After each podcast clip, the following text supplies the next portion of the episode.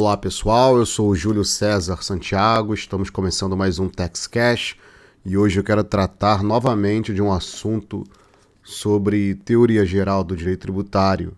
Eu quero falar da própria fundamentação do direito tributário, em especial sobre uma teoria denominada dever fundamental de pagar impostos. Vocês já devem ter ouvido falar nessa teoria. E por que eu quero falar disso hoje com vocês? Eu estava revendo aqui uns artigos antigos, encontrei o primeiro artigo que eu publiquei foi em 2010 na Revista Tributária de Finanças Públicas, número 94, da editora Revista dos Tribunais, ART. O artigo falava sobre constituição do crédito tributário. Ele foi elaborado, na verdade, em 2009 para um trabalho de conclusão na pós-graduação em Direito Fiscal da PUC aqui do Rio de Janeiro. E relendo o artigo, eu vi que eu coloquei um capítulo sobre o Estado fiscal. Ou seja, mais de 10 anos aí eu escrevi sobre esse assunto. E na hora eu me lembrei como eu conheci a obra do professor português José Casal Tanabás, da Faculdade de Direito de Coimbra, que eu mencionei nesse meu artigo. Foi em 2009, quando a editora Almedina tinha acabado de lançar uma nova reimpressão da tese de doutorado dele.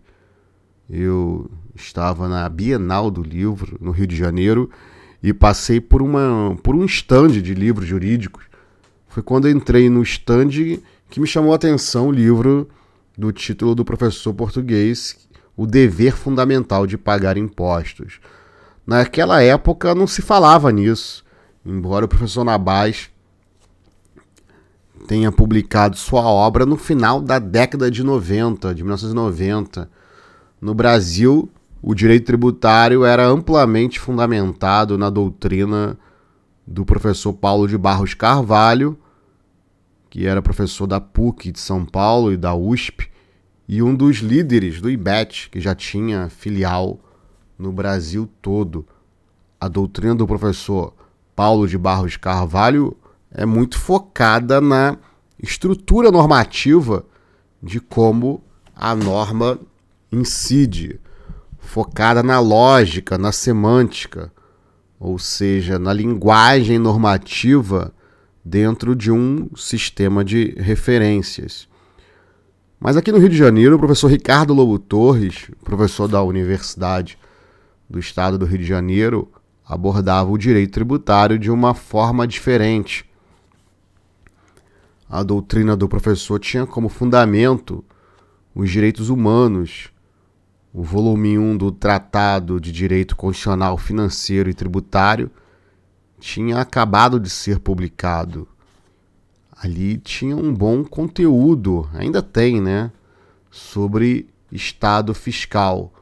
Naquele ano de 2009, o professor Ricardo Lobo Torres também tinha lançado a sua obra O Direito ao Mínimo Existencial, e ali ele reuniu artigos, capítulos de livros, tudo nessa obra né, sobre esse assunto. Então, essa obra foi muito importante para afirmar os valores da justiça, liberdade, igualdade, solidariedade para o direito tributário e para a luta contra a exclusão social e miséria. Ele não teve pretensões utópicas, porque procurou, como ele próprio afirma, contrabalançar a maximização do mínimo existencial com a escassez dos recursos financeiros. O professor Ricardo Lobo Torres, e aqui é importante dizer, foi um profundo conhecedor da filosofia, tanto que ele fundamenta o mínimo existencial em grandes filósofos como Kant e também filósofos do direito como Rawls Dworkin, né? o Ronald Dworkin e o Alexi. E aqui vai lembrar também e aí, para eu contextualizar o que eu quero dizer, que em 2011 surge na UERJ, na Universidade do Estado do Rio de Janeiro, o mestrado em Direito Tributário, e aí capitaneado pelos professores Adilson Rodrigues Pires, que era muito amigo de Ricardo Lobo Torres, e por Ricardo Lodi Ribeiro, que era também um dos discípulos de Ricardo Lobo Torres e hoje é atual reitor da universidade, da UERJ. Eu tive a honra de fazer parte dessa primeira turma de mestres em direito tributário da UERJ, o que me fez voltar meus estudos para além da estrutura normativa. E por que eu estou falando isso com vocês, contando essa história? Porque houve uma mudança de perspectiva no direito tributário brasileiro. Se antes a estrutura da norma, em especial sua linguagem, era predominante nos debates, agora a realidade do acontecer social começa a ser pautada. Aquilo que existe no mundo real passa a ser objeto de reflexões também no direito tributário. Preocupações com a condição da mulher, preocupações com discriminações de qualquer tipo, preocupações com a desigualdade de renda. Volta e meia eu falo sobre esses temas no meu Instagram, é, Júlio Cera Santiago 1, para quem ainda não segue. Então, volta e meia eu comento esses assuntos e antes esses temas eram mais estudados pelos constitucionalistas. Hoje você percebe que diversos tributaristas vinculados a várias escolas de direito estudam esses temas. Mas o que eu quero realçar é que tudo isso foge ao debate estruturalista e linguístico. A estrutura da norma é importante. Mas não é só ela que é importante. Outras coisas também são importantes. Por isso eu quis falar hoje sobre dever fundamental de pagar imposto. E aqui é importante fazer uma divergência, até porque hoje o mundo virtual ele está muito polarizado, então é sempre bom aqui a gente fazer uma advertência de onde a gente está partindo para essas nossas reflexões aqui. Então eu vou, eu não vou considerar no meu argumento de hoje a, a ideia de imposto é roubo, que tem que muitas vezes a gente vê na internet, né, alguns professores comentando que eu acho até contraditório dizer que imposto é roubo, pelo menos dentro do nosso sistema, porque eu não vou comentar isso porque é, essa ideia de imposto é roubo, ela é muito particular da doutrina liberal então, para eu falar dessa, desse argumento, eu precisaria entrar em outros campos da filosofia política e moral, como o anarquismo e o libertarismo, mas que eu não quero tratar aqui agora. Então, eu vou partir de um sistema jurídico constitucional que admite o imposto. E é essa a teoria do professor Casaltonabás. Ele parte de um sistema que admite o imposto que é o, no, o sistema da maioria das constituições ocidentais. O nosso sistema jurídico, e aí, como eu disse, e a maioria dos sistemas contemporâneos ocidentais, tem no imposto a principal forma de sustentação financeira do Estado. A Constituição Federal tem uma boa parte de suas normas dedicadas à tributação. Então, voltando aqui ao tema da nossa conversa de hoje, o que o professor José Casal Tanabás pretendeu quando escreveu sua tese foi, da verdade, resgatar a categoria dos deveres fundamentais. Na opinião do professor, essa categoria foi esquecida pela doutrina, que focou sua atenção maior nos direitos fundamentais. Os deveres foram esque esquecidos. E aqui um parêntese. Essa questão do esquecimento que integra a história já foi muito debatida na filosofia. Se formos investigar, muitas vezes o esquecimento está ligado ao desejo de quem faz a narrativa. Reparem só nesses dois temas. Os direitos fundamentais estão muito ligados à ideia de limitação do poder do Estado, ou seja, da proteção da liberdade individual e da propriedade privada. Os deveres fundamentais praticamente estão no outro lado da moeda. Os deveres fundamentais estão focados naquilo que temos de comunidade. Os deveres são importantes para mantermos a própria estrutura de proteção que desejamos. Mas, como já nos ensinou o filósofo francês Michel Foucault em Arqueologia do Saber, a história pura não se preocupava com as perturbações da continuidade. E a continuidade da história é documentada pelos vitoriosos. Como os direitos fundamentais foram postos pelo direito natural criado pelo racionalismo, os deveres estavam subentendidos. Não precisavam ser expressos. Ao individualismo bastava conter uma carta de direitos. Por isso que nem a Revolução Francesa e nem a Revolução Americana elaboraram uma declaração de deveres. Mas o que o casal Tanabás quis frisar é que esses deveres que decorrem da existência de direitos não precisavam ser, ser afirmados. A simples afirmação dos direitos já pressupunha que os demais indivíduos, a coletividade e o Estado deveriam respeitá-los.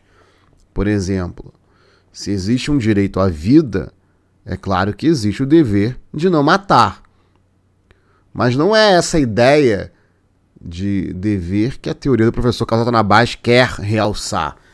Ele quer realçar os deveres fundamentais autônomos aqueles que não são o outro lado da moeda de um direito fundamental.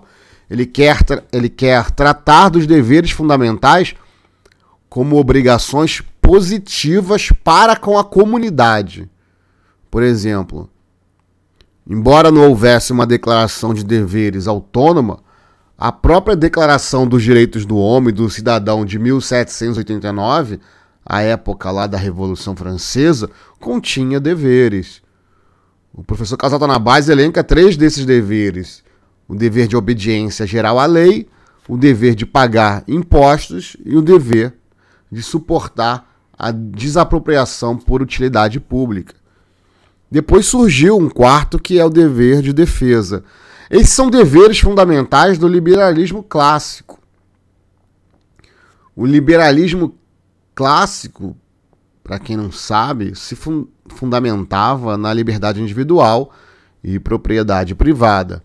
Por isso que, naquela época, os deveres se resumiam a, a esses dois tipos: o dever de pagar impostos e o dever de defesa da pátria. E o pagamento dos impostos era para custear justamente a defesa da pátria e a administração do Estado, né, daquela do Estado liberal. Essa situação ela se modifica quando os direitos fundamentais deixam de ser apenas os clássicos, ou seja, liberdade e propriedade, principalmente com o advento do Estado social. Quando os direitos de participação política, os direitos sociais e os direitos ambientais surgem, Novos deveres correlatos também se originam. Por exemplo, o dever de votar é um dever político, que para o professor Casal Tanabóis é um dever fundamental típico do Estado democrático que desmoronaria se não fosse obedecido. Essa rápida explicação da passagem dos deveres à época do liberalismo clássico para os deveres em um Estado social nos fornece aí uma importante característica dos deveres fundamentais que a teoria do professor Casatanabás quer realçar. Então vou falar rapidamente, e aqui no podcast de hoje, no nosso TextCast, sobre três características dessa teoria. E a primeira delas é que o dever fundamental é uma responsabilidade comunitária. o professor Casal Tanabás aborda os deveres fundamentais como uma responsabilidade comunitária, uma responsabilidade para com a comunidade. E não poderia ser diferente. Não há como se estabelecer uma estrutura que envolva o bem comum sem que as pessoas, individualmente, e a comunidade de um modo geral, não atentem para o respeito aos deveres que estruturam a vida de todos coletivamente. Mas isso não significa que teremos uma lista aberta de deveres fundamentais. E aqui temos uma segunda característica. O dever fundamental não se baseia em uma cláusula geral aberta. O dever fundamental que a teoria quer sustentar deve, ao menos, decorrer implicitamente da Constituição. Pode até não estar expresso, mas deve estar implícito. Por exemplo, o dever de pagar imposto. Embora não esteja explícito na Constituição Portuguesa, ele decorre da própria ideia, ideia estruturada de Estado fiscal contida nessa Constituição. O mesmo se pode dizer da Constituição brasileira, que possui diversas normas que estruturam a Constituição fiscal. A ideia de dever fundamental de pagar imposto decorre do próprio sistema constitucional. E aqui vou explicar, até para não nos alongarmos, uma terceira característica, embora existam outras, só para não nos alongarmos, então eu vou falar mais dessa terceira característica, que acaba, acaba sendo uma terceira e quarta, mas eu vou falar como se fosse uma terceira característica, que é o, sobre os deveres fundamentais, que eles são universais e permanentes. Universais, porque os deveres fundamentais são encargos do indivíduo para com a comunidade, e permanentes, porque o legislador não pode renunciá-los. Ele não pode renunciar a esses deveres. Então eles permanecem no tempo. Vou ficando por aqui. Forte abraço e até a próxima.